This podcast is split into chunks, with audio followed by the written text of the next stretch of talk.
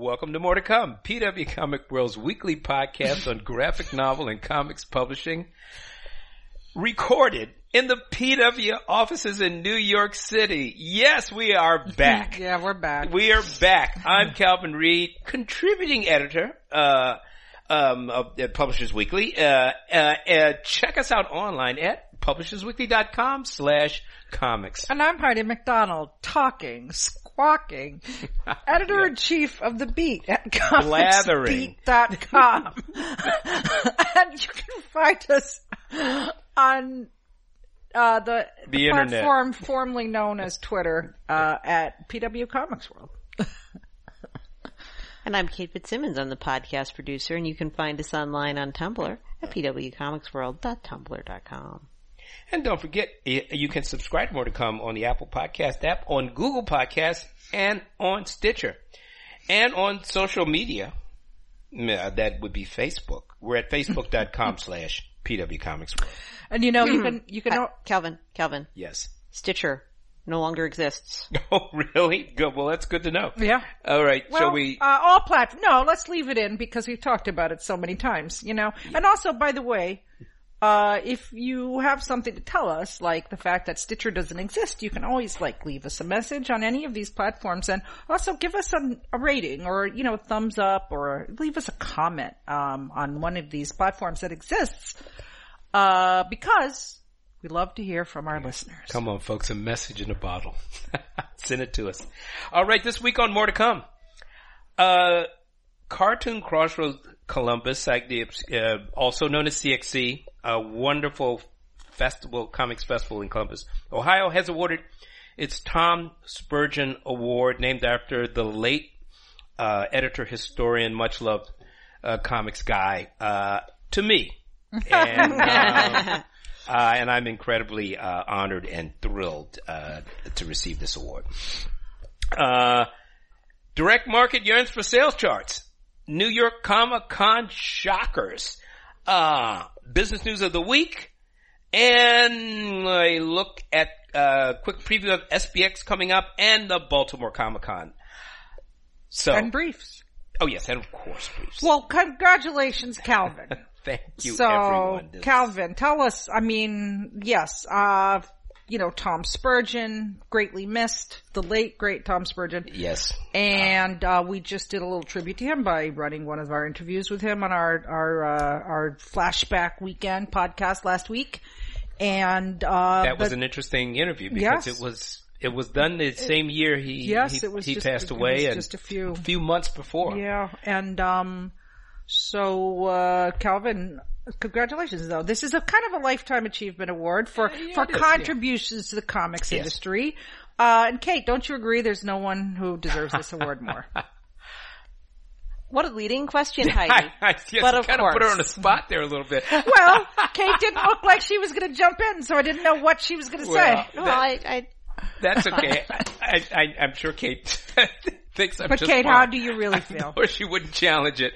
But that's how, but um, hmm. there you go. Awkward. Well, Uh, I mean, I'm I'm going to say something honest. Well, I think Calvin deserves all the awards in the world. I've never heard of this award before, so well, I think I'm the You're the second third. or third I person to you get are it. the third person to get it. I believe they Yeah. gave it to Frederik Schodt, the manga trans- Yes. pioneering Yes, manga yes, translator, yes. and then uh the uh previous, the first year of the award, which was during COVID, so it wasn't presented in person.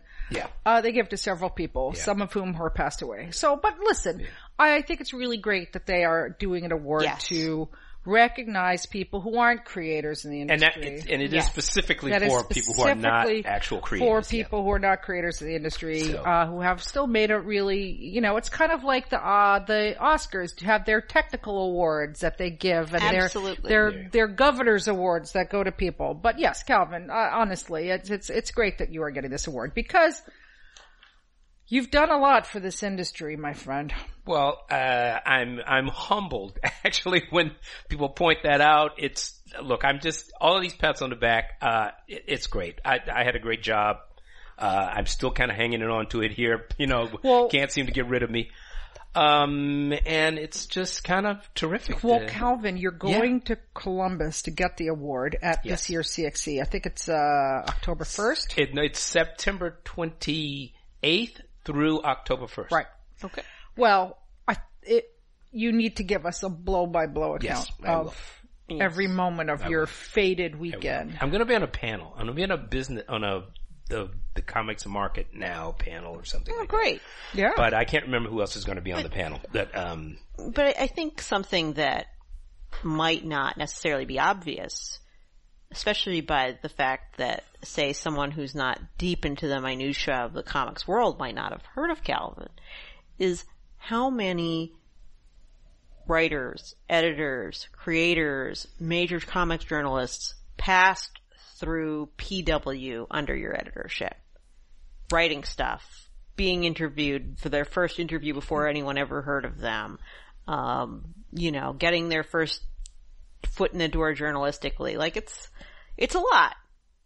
There's, I, yes, we've been, uh, PW's been very fortunate that so many people, including you two, my two co-hosts, I mean, we all date back to this incredible time that was a really different time in the Yes. comics world than What- what we live in now. yeah. and all we all contributed to it. And I should say, um, people like Douglas Wolk and Charles Brownstein Yes, as well Absolutely. Yes. Are Yes. incredibly important to our ability, how we are able to cover comics, and what PW is able to do. And listen, when when uh, you know Douglas and Charles were not here to erase history. Charles was a Yes, wrote some really great stories, he did. and um, and when I came on after Douglas, Mm-hmm. and um, you know the stories I wrote were things like web comics. What are they? Like literally, Yeah, and yeah. you know, graphic novels can sell.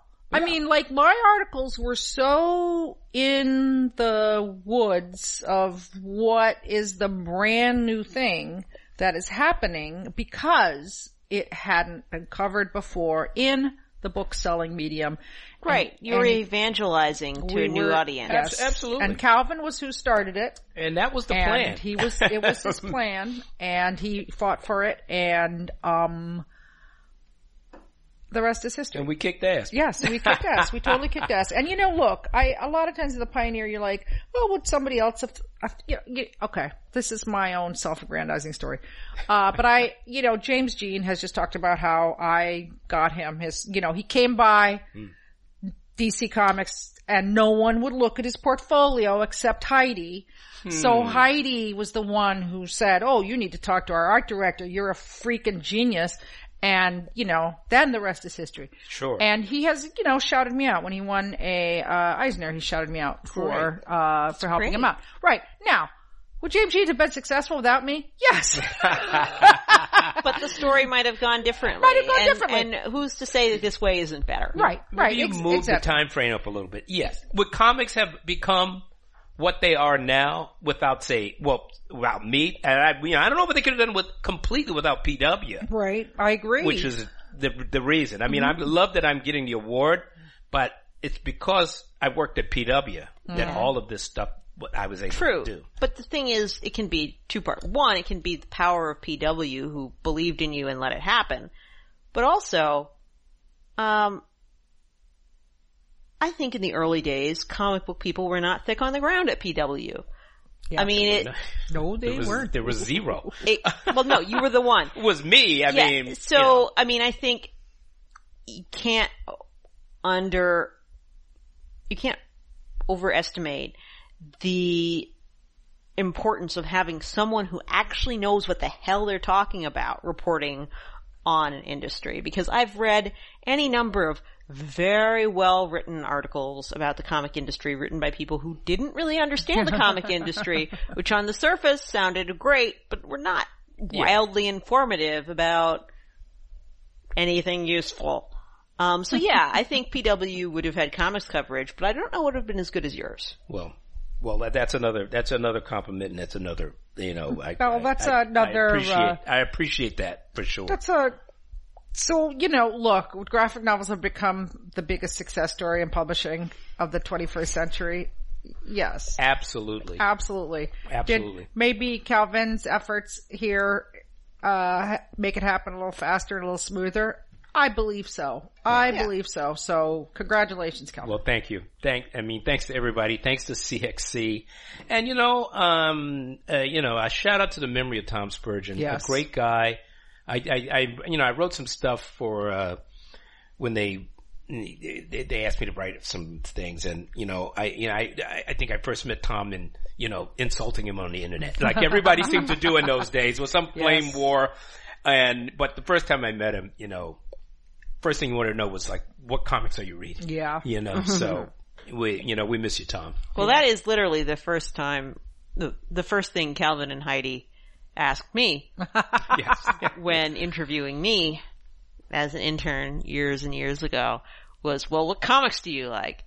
I guess they wanted to make sure I was for real. Well, that's, it is. That's a, that is, uh, I still, I actually just was interviewing somebody for a position somewhere in one of my endeavors and that was one of the first questions yeah. I asked them. Yeah. It's Because- revealing. yeah. Because it's revealing I, any which That's way. what we're about here. Yeah, that's what it is. And, we're about know, comics. And it also just is like, am I gonna like this person? Yeah. well, there you go. yeah. All right. Well, in the world that Calvin made, um, let's see what's going on this week. Uh, what? Direct market. Okay. Yeah. Well, we've been talking about this for weeks. Uh, every time we get together, uh, in the room, uh, it seems to be the fate of the periodical is, uh, discussed because it's the discourse of the moment. And, um, so this latest discourse was kicked off by genius self-aggrandizer Mark Millar, uh, who went on a kind of, um, a podcast which I'm not going to name because the the people who run it feud with me, and and also they're sort of comics mm, uh, adjacent kind of folk. Um, anyway, but he went on a rant about how this is the the worst time for uh, mainstream comics publishing, by which he meant Marvel and DC, and um, I mean, he's kind of not wrong in a way, just in terms of, of, you know, the perception of sales. And, but his solution to it was to get the 20th biggest, the 20 biggest comics names to come back to Marvel and DC and revamp all the characters. And, you know, I guess he meant people like Mike Deodato and, you know, like Bryan Hitch, I suppose. I mean, just, you know, Pepe Larraz, just big name artists and writers. yeah. And I, a lot, I think we talked about this when we were talking about the Marvel malaise. Like Marvel really, you know, they lowered their rates quite a bit. And that's why a lot of people, um, went to DC and they have some big names there, but, um, a lot of big names do not write for Marvel anymore. And, um, so I think that was a little bit of what he was talking about. So, you know, look, whether this is, a good idea or a bad idea. It's an idea and nobody seems to really have any ideas right now. Uh, but what it engendered was, um, really a lot more talk about sales charts and, and somebody leaked a, a chart from Image that showed their top 25 first issues, which you know what doesn't tell you anything. Actually, who cares? How, of course, number one of Spawn returns Right. did well. What, how did issue 15 do? Yeah. But it, it, it sparked a lot more calls. And really to me, the message was that the industry really needs sales charts again. Yeah. Uh, sure. Yeah. Um, I mean, I also thought it was interesting, and this is your article that I, you know that I'm referring to. Um, uh, I mean, that sounds like a great, you know, an all, it's an all-star game. All right? You know, or an old-timers game. I'm not sure which. Um, but you had some interesting points later in that piece about maybe another generation of and type of artists. And we're also talking about superhero or superhero adjacent comics. And we're also talking about periodicals. In a time where that format is under extreme pressure. Yes. And, but I- I mean, I want to go back to the sales chart aspect. And I think sure. that we've talked about it here before.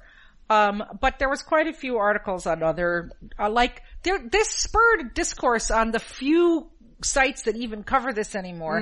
Um, that I thought were just some of the, the better writing about the industry that I've read in quite a while just because people were really engaging with, with, you know, the reality of what's happening. But, uh, it just, it, it is, it does seem that publishers really want sales charts back. And I think I've said this before, but Image Comics for sure wants them back because they are always sending out these press releases talking about their sales. and, you know, without sales charts, you can't be number one.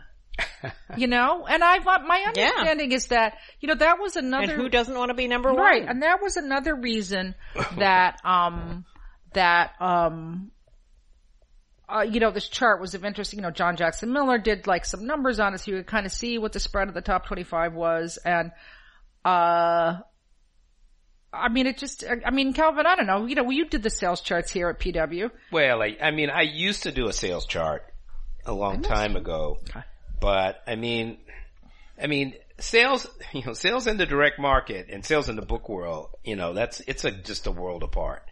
So I don't consider myself an expert on that at all. Um, uh, you know, I, you know, I, I don't see the format going away. I don't see periodicals going away. Um, but that market, it's just, it's tough. It's, it's an older market. I think, uh, you know, the economics of it are useful for a comics publisher.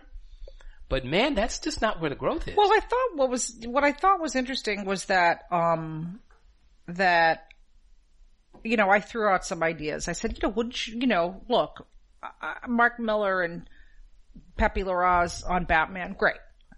Wouldn't you rather see Naoki Urasawa on Batman? Wouldn't you rather see Rachel Smythe on Wonder Woman? I mean, what do you think of that?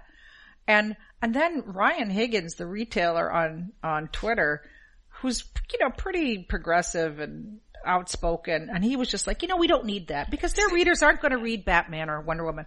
And I'm like, Well, what about your readers? What about your readers? Wouldn't they enjoy seeing something new and different? and, but then, and also then we got into an argument. He says, you know, I never sell any Lore Olympus at my store. And I'm like, well, okay, that's fair. I said, but you know, it is a bestseller. He said, and then he was like, well, how does number four sell? I'm like, it's a bestseller. I mean, and then I went and looked on, because Publishers Weekly, it wasn't not just a best-selling graphic novel. It was in the top 10 of all, books, Right. the week it came out. And so even if the people who go to your particular comic store have never read Lore Olympus, you don't get to that number in sales without being a really good comic creator who creates stuff that people like. I mean, I mean- if, if you're, say, Batman or Wonder Woman reader who's never even heard of Lore Olympus picks up that comic, who's to say they won't love it? Uh, e- exactly. It, And- it's cross pollination is good for both sides. It's not just like, oh, well, it's cross promotional because there's a famous name on our covers and their fans will pick it up. And you know, I pointed out that uh, Naoki Urasawa did do Batman in that comic that a lot of people thought was really crappy. You know, he did. What was that book he did? he did a Batman story? Well, it wasn't really Batman. It was his take on it. Yeah. It was. well, I do you mean, remember what it was called, Kate? no, but I will say, like, Bill Willingham did Robin and it was a bad idea. Hey, you know, not everybody does every title. It's okay. Yeah. But if you happen to be interested in doing a superhero title and you're good at doing other stuff, worth a shot. Well, he did Billy Bat. That was it. Billy Ugh. Bat. And yeah, nobody liked Billy Bat. So maybe Urasawa shouldn't do Batman. Well, you know, I, I certainly think that they, what you're suggesting, uh, innovation, experimentation, cross pollination, all of that. Um, and and I think it can be done within the, I mean, personally speaking, I don't think any periodical comic should not, they should all be collected at the end of some, you know, some story arc. I just think that you're, you're leaving money and you're leaving readers all out of what you're doing if you're not doing that. And, and most publishers are to some extent. But, uh, I- it, it, it's hard to know how to approach, uh, the sales mix in, in direct market stores now because I see them as, you know, half classic comic stores and half specialty bookstores. But you know, I think I just think a lot of the anxiety about the periodical format is just literally because we don't know how much they're selling. Well, that Yeah. that that's And- true, but, and- the, but the problem is, why is that the case? Nobody wants to give out their numbers Right. because if there's a number one, there's going to be somebody in last place too. Right. Right. Well, but not only yeah, that. but they, we've had sales shirts. Yeah, but We don't have them now. well, Well, why is that? Because nobody wants to give the Well, numbers up. there's a different. Re- I'm sorry. Where are you? Well, there's there's a couple things going on here. One, not everything goes through Diamond now, so now you Yeah, need to get the comic book stores to numbers, yeah. tag along. But two, everybody wants to be number one, but a lot of people get embarrassed sometimes, depending where in the industry of books or comics, by how low the figures for say number 10 are. Because it's one thing to have the number one or even number three or even number five comic out there. And it's another thing to have in print the seemingly low number of how many it sold.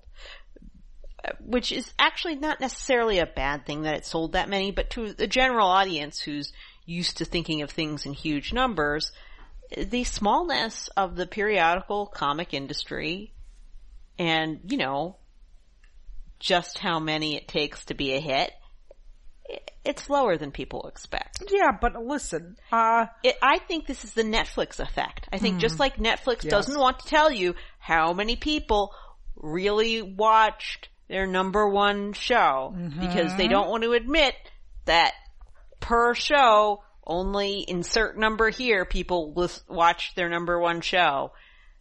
Uh, you know, comics might have the same attitude.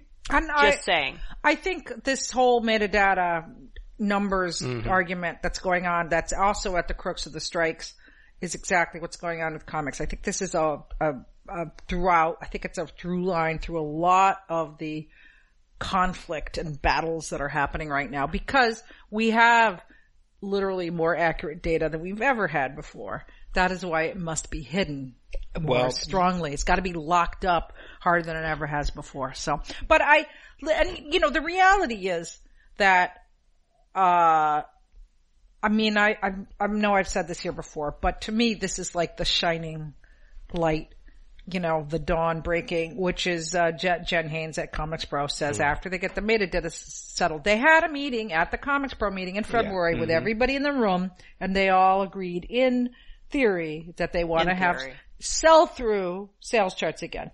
uh-huh. And, but That would be it's- great. I It's hope a they coup- do it. right, but it's a couple of years away. And, Why? you know, because the metadata, because of the di- for distributors and because the metadata is, is messed up and they need to get it uniforms that it can mm-hmm. all be in some kind of book scan like system. And, you know, look to what you were saying about the lower sellers. It's like, you know, BookScan has incredibly accurate numbers that are, but they're, they're not even. They're like, you know, three quarters of what a book actually sells. So they're mm. super low, but But books are doing just fine. Right. Yeah. But I, I think part of it is exactly what happens with books is what happens with comics. Is that a lot of things that are actually fine, that are actually just fine, don't sound impressive on a press release. Right? That I will say the first time I saw BookScan numbers and I had access to BookScan, which only happened a couple times in my life, but when I did, I was pretty surprised at how uh, low some titles were selling. And even if that's only three quarters of the number sold, three quarters is still a lot to be low. Um, but it doesn't, it's just low in the mind of the public. You have to then mentally Yes, correct, multiply correct. it by how, you know, however many books there are out there. The industry may be doing fine, but just because the numbers work internally doesn't mean they sound impressive. Right. But you know, another reason that sales charts are important in all industries is, uh, uh, what they call, you know, doing comps. Like Yeah, when for the you- creators. When you are doing a, um, when you are trying to sell a book to your sales team Absolutely. and you know, you say, oh, it's like two big hits. And when you don't have any hits, how do you do a compare, a comparative? you yeah. know? So- And how do you, even when you're not bringing in two big hits, even when you're saying, oh, it's similar to a couple solid mm-hmm. properties that it's a realistic thing to say this is similar to. Mm-hmm. If nobody knows how they're doing, even if it's like the most accurate thing, you're like, yes, this is indeed very similar to these two titles. You don't know if that's a good thing or not. Yeah. And you know, just from my own personal experience, you know, having gone through the, you know, I actually worked in the comics industry only for three years, you know, when I worked at DC, and it happened to coincide with the darkest days of the comics industry since the, um, you know, the Wertham scare. And, uh, you know, the sales were very low. Like the number one book was under a hundred thousand copies a month and that created a lot of anxiety and everyone was miserable. But the thing about it is, then one day there comes a book that sells 125,000 copies a month and everybody's like, oh my god, this is great. Then you feel good and then you have hope again. So it's just like, like yes, I mean, I don't believe the comics periodical is doomed. I really don't. I think it's going to change. It's going to evolve and there's going to be a lot of other things and we'll continue to talk about this here on the podcast. So I'm just saying, it's like, uh, I, I, I just know how, yes, sales might be bad, things might be low, but once you get that little ray of hope, everybody's back on board.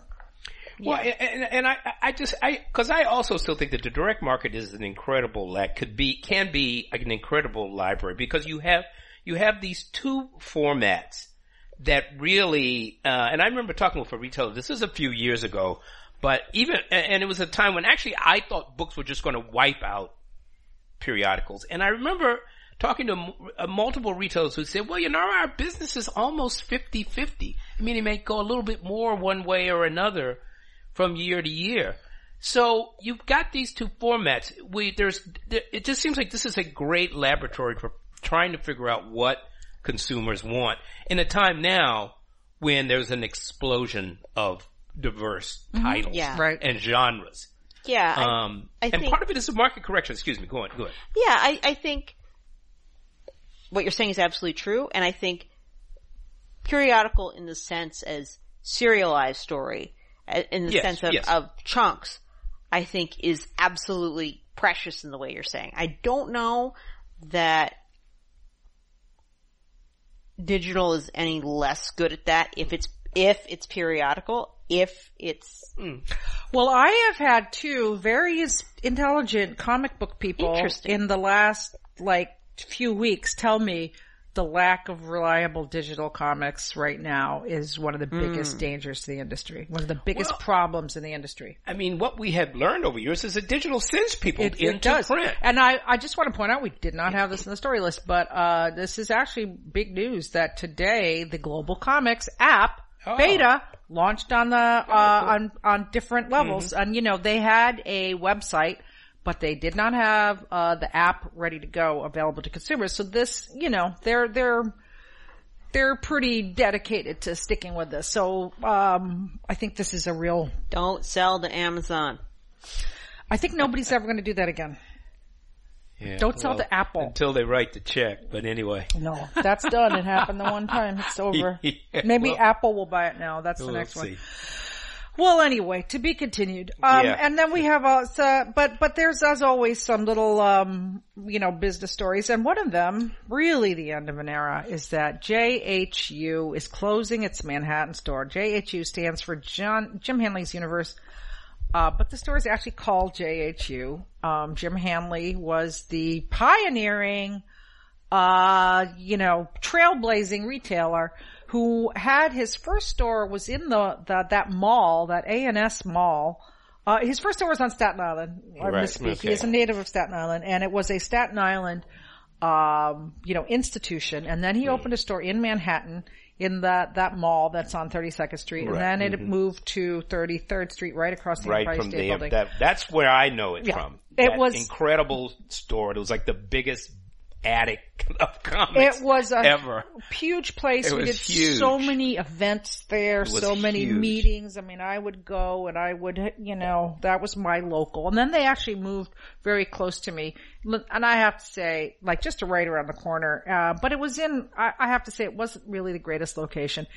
And I went was, to that store a couple times. yeah, and I mean, it, the actual store is fine. It's just it's in this kind of mall that's below ground. You can't see it from the street, and um, you know, the owners uh, currently Nick Purpura and Ron Hell, and they are keeping the Staten Island store open, but the legendary legacy of JHU in Manhattan is Didn't coming they used to to have a store on Chamber Street? There was a sec- I do there believe mall- they did yeah. have. Cause I used to go to that store Yes, also. they had it was another- right there, BMCC, right near the uh, It was- Borough Manhattan Community College. It was like the type of, at least from the experiences I've had with the versions of JHU I've been in, which was admittedly only two of them and admittedly not that often, is it, um, it felt like a supersized version of a very eccentric comic store. Yeah. Well, uh, look, even now it's a, uh, it is kind of an old, it's an old school store. I mean, it has a lot of periodicals, it has a lot of back issues, but I mm-hmm. will say Ron and Nick have upgraded it. They have kids comics right by the checkout. Um, if you go in, they have a, a huge selection of books, graphic novels. I mean, I'm just bummed because that was really my, mm-hmm. my Christmas shopping. Mm-hmm. You know, I would go there and, and pick up some gifts at the, you know, if I needed books or toys, they also covered toys and merchandise. Um, so, and look, so just to, you know, plug Ola, I am going to be doing an interview with Nick and Ron. Um, I wanted to do a live stream because I, I, I, you know, when I talk to them, they're just, they won't shut up. Um, and then, uh, but then one of them was like, oh, I, I- I just think that would be awkward. I'm like, all right, uh, you know, all right. So you want me to transcribe this? Okay. Um, but yes, I'm going to do, I will, I do Well, get. why don't you send it to us? Well, there you go. Because they don't want to. They, They don't want they, They want to do Got it. audio. Yeah. Uh, but I do guarantee that Nick and Ron will uh, let loose They're in, in their exit interview uh, for what Thoughtful, happened. knowledgeable, Yes, and they will have quite a few. There are quite a few things to say about all this. So. cool. Uh, more business? Uh, well, we have some more comings and goings. Uh, yeah. Um, well, should we, uh, Spencer Simpson. Yes. Yeah. Yes. Uh, Spencer. who's, uh, hired at Oni now. Yes, Uh, and uh, we, you know, we have talked about Spencer on the show quite a Oh, few yeah. times. I, I'm surprised we never interviewed him. Yeah, you know, he, I, I think, I don't think we ever have. But I, I think we profiled him. I mean, he certainly, you know, has been a friend of PW's coverage because he was originally the graphic novel buyer at Books a Million. yes. And, um, you know, that's a pretty key. It was key area. and they were selling like crazy. He Yeah. really, uh, he really upped their game on the graphic novels. He really side. did. And, um, and he's moved. He, we moved on from there, but obviously, every place he has been, he's impactful. He's incredibly knowledgeable. Uh, he's a great ambassador for the Yes. the category in every way. Um, and uh, you know, it- it- what he was at DC and got laid off. yeah, he know, was, he went from there, lost. he went from Books a Million, which, uh, is it even still around? I don't even know. Yeah, because but they ran into Hastings. problems, Yeah, they ran into problems too. Ch- big, Yeah, big change. so actually, I don't know. But uh, you know, he went to Boom, and then uh, Mm-hmm. where he was uh, director of sales, and then he went to DC, where he was director of sales and marketing, and then they laid him off because you know who needs sales and Who needs a really No, competent, thoughtful, great? that, You know, yeah. uh, yeah, you who needs who needs somebody to oversee sales and Yeah. marketing? That's you know, not for a publisher. What are you talking But about? Oni, Oni's kind of crushing it here with I some of think- their hires. I think that's a like. good hire. I Yeah. think that's a really good hire. Um, so yeah, congrats to Spencer. Yeah, and uh, congrats, you know, the only thing I will say, just in case he's listening, is that, that headshot they sent out. He looks so uh, winsome. so you know, There you go. one of the most winsome headshots I've ever seen. There you in go. the, the we don't think of Winsome industry. we think of directors of sales. No, not at go. all, But that's yeah. all right. And then- that's Books a Million is So- still around, by the way. Is it? Is it Yeah. okay? All right, I, I believe there's actually is Hastings still around? That was the other one. I don't. Uh, yeah, I'm not sure. All right. Then we're in. They was well. I'm not anyway, going to say that. wow. I, I don't okay, know. well, we're not as knowledgeable as we thought we were. Um, oh, another going, another big change is that Fae Desmond, who's Mm. the executive director of the San Diego Comic Con, is retiring after a long and distinguished um, for sure. run. Uh, you know, Fae, I knew her because uh, in the 90s you would see Fae. I mean, I'm, we're going way back 30 years ago, I would see Fae. And then as the con got bigger and bigger, you, I would not see Fae. And, um, you know, because she was in the, in the crow's nest on a headset, you know, dealing Yes, with all yes, the yes, crisis after crisis. But, you know, listeners, have you ever thrown a birthday party? And you know how complicated it was. Like just getting the cake and the invites and this happened and that happened, right? And, but you did it because, you know, it was a birthday party. Imagine throwing a convention for 150,000 people Every year. every year and everybody thinks it's their birthday. yeah. Um, so anyway, anyone who puts on an event, my hat is off to you. Well, and certainly the event that she, you know, oversaw, uh, you know, the biggest pop culture, you know, Event. and most Yeah, in- impactful in North America. pop culture Well, event it's- in North America. Well, it's the most impactful, but uh, there is some competition because, because it may I- not be the biggest it's not the biggest. The biggest is New York Comic Con, which says it draws 200,000 people. So really, it's outgrown it. Well, Well, it's how they count the tickets. It's how you count tickets, and also, to be honest, it's whether you consider looky loos on the streets to be p- attending the con. I would have to say San Diego has more people. I, this is what I say. Like there was a bunch of first timers. I might have said this on the podcast before, so I probably did because I ramble and repeat myself. Um, but um, you know, rambling, gambling. Um, so some first timers at Comic Con were amazed, not having been at San Diego before, at how just it takes over the city. yeah.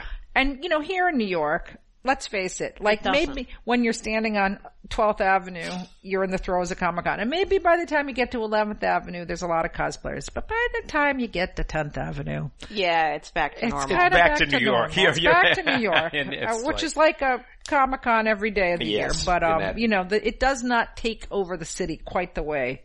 Yeah. I mean, at San Diego, obviously, it takes over the, the gaslight district, gas lamp, gas light. Gas uh, lamp. Gas lamp. I mean, it takes over a major chunk of the city in ways it's hard to describe if you haven't been to see it. It doesn't, everything doesn't happen inside the building. A lot of really great stuff happens outside the building, up the, that avenue and, and in a, what, mile radius, you know, uh, away from the harbor or more. So it's it, it's hard to describe, which is why it's you Yeah. know Comic Con Landia. Yeah. But speaking of New York Comic Con, it is huge. And, you know, just because New York is this kind of city that absorbs every kind of event into it, you know, a marathon. How many people run the marathon? Like 70,000 people. Anyway, I'm just saying, it absorbs big. huge events into Yeah. itself. Um, so, uh, New York Comic Con, uh, announced their period, their pa- the programming, the exhibitor list, and, uh, yeah, there were some surprises on there. There was, uh, I, I mean, it looks like DC really doesn't have a lot of presence at all. I, they are not exhibiting. In fact, Yeah. Hmm. I gotta say, the list of exhibitors is, uh, comics publishers is Thin. Thin. That's interesting. Uh, yeah. Um, I, uh, I mean, okay. Viz is going to be there. I want to, the, you know, and Scholastic, uh, who are the two biggest publishers. So the two biggest are going to be there and Marvel. So, uh, the biggest direct sales, uh, publisher. But, um, you know, IDW is setting up an artist alley. No Dark Horse, no Image. Um, Interesting. yeah. Uh, hold, I, I'm just trying to, uh, Calvin, did you, you, have you, uh, I didn't get you know this. I, I did not get a chance to look at it, and I didn't know the programming had been announced yet. So I have not had a chance to look Well, at that. they, you know, also they keep saying Jeff Smith is coming. Um, which he's, he's not coming. not. He's not coming. Uh, which cracks me up. Okay, exhibitors. If you click on comics publishers, let's see. Um, Abrams, all right. Absolute Alien Books. Well, we want to learn about them. So, uh, AWA is coming. Uh, Blacktooth, Ben Bishop. Carnivore Comics is coming. That's awesome. Um, Cowabunga Comics is coming. That's awesome. Uh, I'm just going down E, F. I'm just reading out publishers we've heard of. HarperCollins, I've heard of them. Uh, uh, up to M. Yeah, I'm trying to find Uh, Nameless list. Bastard is coming. Uh, Panic Press is coming. Rebellion is coming. They are known publisher. They are big. Simon and Schuster is coming. Storm King is coming. Uh, Stranger is coming. Uh, Valor Comics is coming. Hmm. Introducing Valor Comics, a fresh and, uh, let's see, Zenescope, you know, hey, listen, we make fun of them, but they, they show Hmm. They up. exist. They show up. Yeah. I, I give them that. So that was the comics publishing and, um, but That's I know it? that other publishers are coming. Like that list didn't include Marvel. So it could also be that this category of comics publishers on the site is not very accurate. Or it could So be that certain maybe it's publishers just not have complete yet. Hmm. but certain publishers may not mighty have signed their final contracts yet. Well, that is also possible. Okay, under anime and manga publishers, uh, James C. Mulligan is coming. Uh, Kadokawa is coming, which is Yen Press. Uh, Manga Plus is coming. Shueisha is coming. Um, and Viz Media will be there. And I know First Second is also coming, but they're not listed under this. So, uh, let me look under Prose Publishing. I know See, just I can't find an exhibitor list. Are you Oh, on the- you you gotta know where to go. Okay, let's see. Here's under um book publishing. Uh, Are you on the Comic Con site? yeah. Hachette is coming. Insight Editions is coming. Nerd Night is coming. Quirk is coming. And uh, that's it. So a lot of other publishers are being represented by panels such as Vault. Uh, and, um, I mean, IDW has, I haven't had a chance to go through all the pa- panels yet. So, and they are, um, look, I don't mean to shame any of our hard, hard, hard, hard working friends at New York Comic Con, but, uh, when you search by topic, it's similarly scattered. So anyway, get that metadata nailed down, my friends.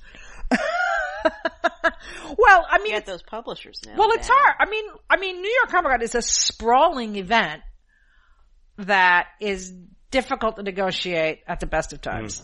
So, um, anyway, we'll see. Wear your comfortable shoes. Yes, wear comfortable shoes. Uh, well, the other thing, okay, Crunchyroll is going to be there. Fox is going to be there. Let's see. Uh, well, we'll find out. It's coming in about a month. Um, another thing that was announced is that there's going to be quite a bit of professional programming. So Comics Pro is doing a program. Uh, ICV2 will be there. And then they're announcing the industry summit for industry professionals, which will have a keynote speech by Marie Javins, editor in chief of DC Comics. So DC will be represented. So yeah. All right. And uh, alrighty, so uh, let's see. And have we covered everything? Um, you're going to be doing some traveling this week. Yes. Well, speaking of cons, this week, normally it'll be I go down to Baltimore for Baltimore Comic Con, and then next week I go back for SPX. Uh, Baltimore moves around; they do not get a set date at the convention center. Uh, SPX is usually held the second weekend in September, so they are on schedule. So yeah, but both of them are the same weekend. Uh, Baltimore couldn't get any other dates, so it kind of makes it convenient because I'm just blasting on down. I'm going to go to Baltimore on Friday afternoon. Uh, then on Saturday afternoon, I'm going to go to Bethesda for SPX and then stay for the Ignatzes and, um, you know, see that. But I mean, these are two of the most fun Yeah. shows. And listen, I'm sure I'll get a lot of gossip at both of them. Well, yeah, and I'm I'm I'm not going to SPX this year, um, but um, there, there, there's great panels, and I should say Meg, uh, you know, yes, Meg will be at SPX Meg Lemke, um, PW's graphic novels review editor. She's going to be moderating a couple of panels, Yes. including one because she's the comics editor at Mutha Magazine, Mm-hmm. and they've got a panel. Um, then there's another one for writing for young readers. Uh, so I know she's moder- I know she's moderating those two. Uh, but there's a there is just a long list of great topics on the SPX programming list. and they do put those up. They You- do you- archive yes. them. There's so. some great stuff. Yeah, they have an incredible guest list. Uh, the, the, Uh, um, the Tamaki cousins. I was gonna cousins say will the Tamaki cousins they're going to be be there. there. Um, Ngozi uh, Zaka, she's going to be there doing a a panel on I don't know what I forget Yeah. exactly what the panel is. Um, Well, you just cracked me up because when you said Meg was going to do the writing for young readers panel, because you know, when I was the comics review editor here at PW, Mm-hmm. I was always asked to do the kids comics panels. so I guess that task I guess it's been, has you know, she been passed on. Yes, uh, yeah. Meg has inherited that task as well, and she will do an amazing job. So indeed, she will. So, Yeah. um, SPX coming up, Uh, Baltimore Comic Con. Yeah, Baltimore. Comic Con. Uh, just a po- shout out at Baltimore Comic Con. Uh, two people asked me to plug their stuff. Uh, be one is Scott Dunbier. He has put together a uh, auction uh, benefiting the Ukraine. Uh, Scott is the uh, mastermind behind all those artist editions. He knows everybody, so he gets some pretty incredible um, uh, stuff that's going to be auctioned off. Got for a shelf of Eisners. Yes, uh, but it's you know it's for a very good cause. Yeah. Uh, also, uh, look, I'm getting a ride down from uh, our friend Glenn Hauman of, um, you know, his own little publishing company that I Oh yes, of course. Of course. Duress. So yeah, so uh, and you know they're doing a lot of reprints. Uh, there's a big spotlight on First Comics and their legacy at the show because Baltimore is a throwback Comic Con. Mm-hmm. Um, but he did a little ash can of their new edition of Whisper by Steven Grant, which was a classic First Comic. So uh, you know, just plugging it. He's got his little ash can at the booth, so go check it out. Yeah. And um, Shout out to Glenn. shout out to Glenn. Thanks for the ride. Yeah. So you know, I he was one of the first. He has a whole other history in digital publishing. Does he really? Completely. He was a pioneer. Besides he? the the legal stuff with you Right. know with uh, Dr. Seuss. Um, he was one of the first ebook articles I ever wrote. Oh wow. He was anyway. Do Yeah. your thing, Glenn. Yeah, I, you know what? I what is the damn name of the company? Uh, comic, this is a Comic Mix. Ma- Mix, Comic, Comic Mix. Mix, Of yes. course, of course, Comic Mix. So yes. Anyway, so um, news briefs. news briefs. So we've got a wide variety of news briefs. Things that go all the way from, um, delicious to hilarious. I like that. You know, the categories. Um, first off, speaking of the, well, it depends on how you look at it, either delicious or hilarious, or both. Toei Animation had a copyright strike. A copyright strike against food-based comedian Uncle Roger. now, if you haven't heard of Uncle Roger, clearly you don't spend much time on the internet or know my dad. Uh, Uncle Roger is a uh, Malaysian comedian of Chinese descent who makes fun of Asian food, especially badly made Asian food. And he decided to have a little fun, arguably at ex- the expense of a Toei Properties food.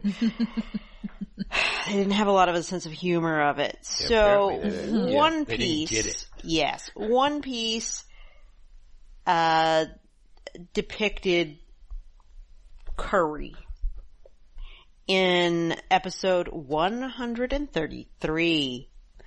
And Uncle Roger had opinions on this cooking and included some extremely short clips. Very, very short.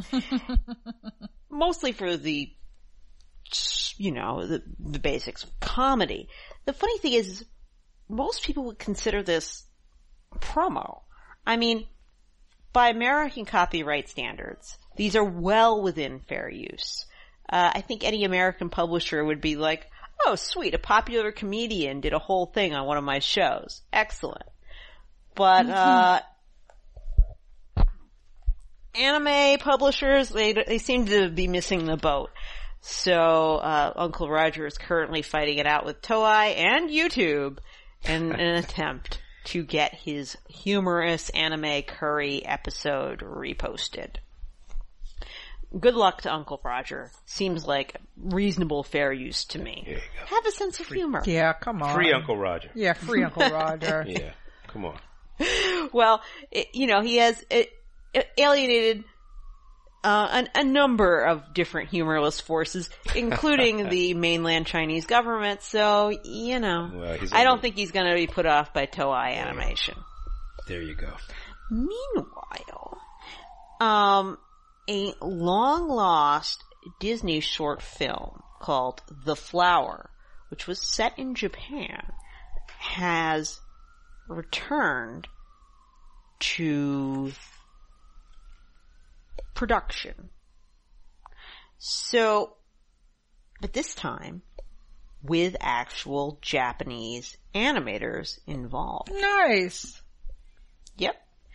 So, uh, the director Andrew Simmons, who is a Disney veteran, is is bringing it back. It's set in 15th century Japan, and um, a number of Japan-based animators are joining the team, including Wenrui Huang, uh, Simin Huang, and uh, the animator dash calligrapher Hiromi Hasegawa. So, you know, Seems like a good move. seems like a good Yeah. move. So, it's, uh, Simmons has been involved in Little Mermaid, Lion King, and Brother Bear, so, you know, it's, it's got, it's got some juice behind it. Interestingly, this money was not provided by Disney to finish it. It was provided by Kickstarter. Disney has to do a Kickstarter? Well, D- Disney isn't. So you see, the film was started in 1998 in at Disney Studios, and um, Disney just cut it loose. They were like, you know what, we're we're just done with this film. But clearly, they cleared Simmons to finish it if he could get the money together, and he did, and they are. Mm. Okay. Good for Disney getting some crowdfunding going. It shows they Yeah, really have an I audience. see Bob Iger now, like, wor- you know, working on his you know what? Kickstarter donations. you know what? Better to let the animator, you know, take the project elsewhere than to do what's happened to a lot of other Yeah, projects, that's true. which is to make them a tax write-off Yeah. and Right. shelve them never to be seen again. Yeah, I mean, quite frankly, I think there are a lot of creators there who have unfortunately been in the news recently with their possibly eternally shelved projects Yeah. who Yeah. would love to get it back and go to Kickstarter. Points to them. Also, um, I think that we would like to uh, wish a get well soon to Jeff Smith. Yes, Yo, we just mentioned, yes. and uh, yeah. Yeah. Who was, would have been at CXC for my and award. which he was the, one of the He's- co-founders yes, of. Yes. Um, but, uh, yes. Yeah. Yeah. but uh, yeah, He had Jeff. a cardiac Jeff. event. Yeah, he had a cardiac event, and um, uh, apparently, you know, no details, but it sounds pretty serious. seems but like he he's is on the Getty. mend. He's Yeah. on the mend, and you know, we love Jeff. I mean, Yes. um, we were hanging out at um, U.S. Book Show. Yes, he was I did US the Book panel with, with him. Tillie Walden. and Um, and delightful. And yeah, and I mean, I hadn't really hung out with Jeff in a while, and it Mm. was just wonderful. And um, Jeff, just get well, okay? Yeah, yeah. A book tour is very physically strenuous. I, I can definitely see how someone who is on the mend and will eventually be just fine still is not up to a book tour yet. Oh yeah, because he had a bunch of dates left to go. So, Oh, yeah. yeah. So hey, we love you, man. Uh, well, one more thing happened that's kind of of note. One note, One Piece. Yes. So, um, despite having time to get into dust ups with Uncle Roger, uh, the people behind One Piece managed to make a decent deal, apparently, with Netflix. So, there's been a very extremely troubled history, uh, let's put it that way, of live action English language manga and anime adaptations. Even notoriously closed-mouthed places such as Netflix, prone to saying everything is a hit, have admitted that their ventures into this genre have been less than successful. I mean, quite frankly, every time someone announces a new live action English language manga or anime adaptation, I start setting my clock for when I'm gonna hear it's a flop. but, but, One Piece live action adaptation is, if we can trust Netflix, not only not a flop, but their number one title.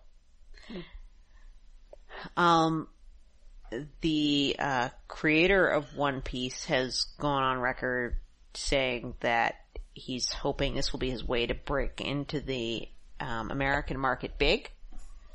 And, uh, I, I hope it does a good job of, of promoting the anime and the Yeah. manga. Well, listen, there's been a lot, a lot, a lot, a lot of buzz about the show. I mean, on what's left of, of, of, you know, Twitter. I mean, that's a whole podcast in itself. thing. But I, um, you know, it's really hard. It's like that with Twitter is no longer driving the conversation. It is Mm. dead as a doornail, unless you're a white supremacist or a Nazi, Yeah. and then it's you or know, a podcaster. or, or a po- I, I, I don't know about that. I mean, Yeah. you know, the di- the dialogue is dead. But anyway, what little dialogue there is, a lot of it I've seen is about One Piece. So there's been a lot of just excitement about this. well, it's and, hitting uh, a mainstream market. Yeah, and you know, just Even a doctor's office near you is playing. it. yeah, and I mean, you know, I think One Piece is one of the all-time great comics. You know, I think it's It is. top twenty, if not top ten.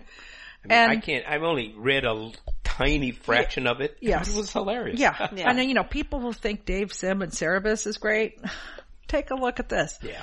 Um, and it didn't veer off into weird things uh, yet. But anyway, Whole Well, other it was weird, but a different kind of weird. A Yes. much more audience-friendly weird. Yes, exactly. And you know, the character designs are insanely great. You know, like just Eiichiro Oda is so talented as a storyteller and a designer and an artist and a cartoonist. Anyway, uh, but some people aren't going to read a comic. Some people aren't going to watch an anime and live action.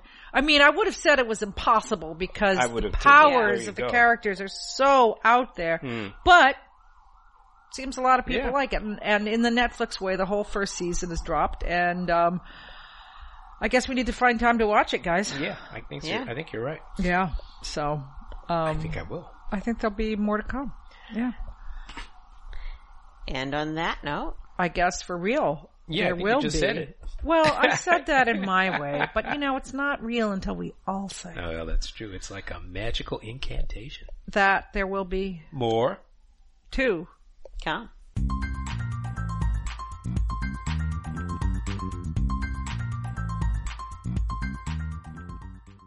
Walrus. Okay. Why do you encourage her? Little walrus falling, calling, Why lost within encourage the crowd. Mama walrus, flapping, slapping, bellows deep and loud.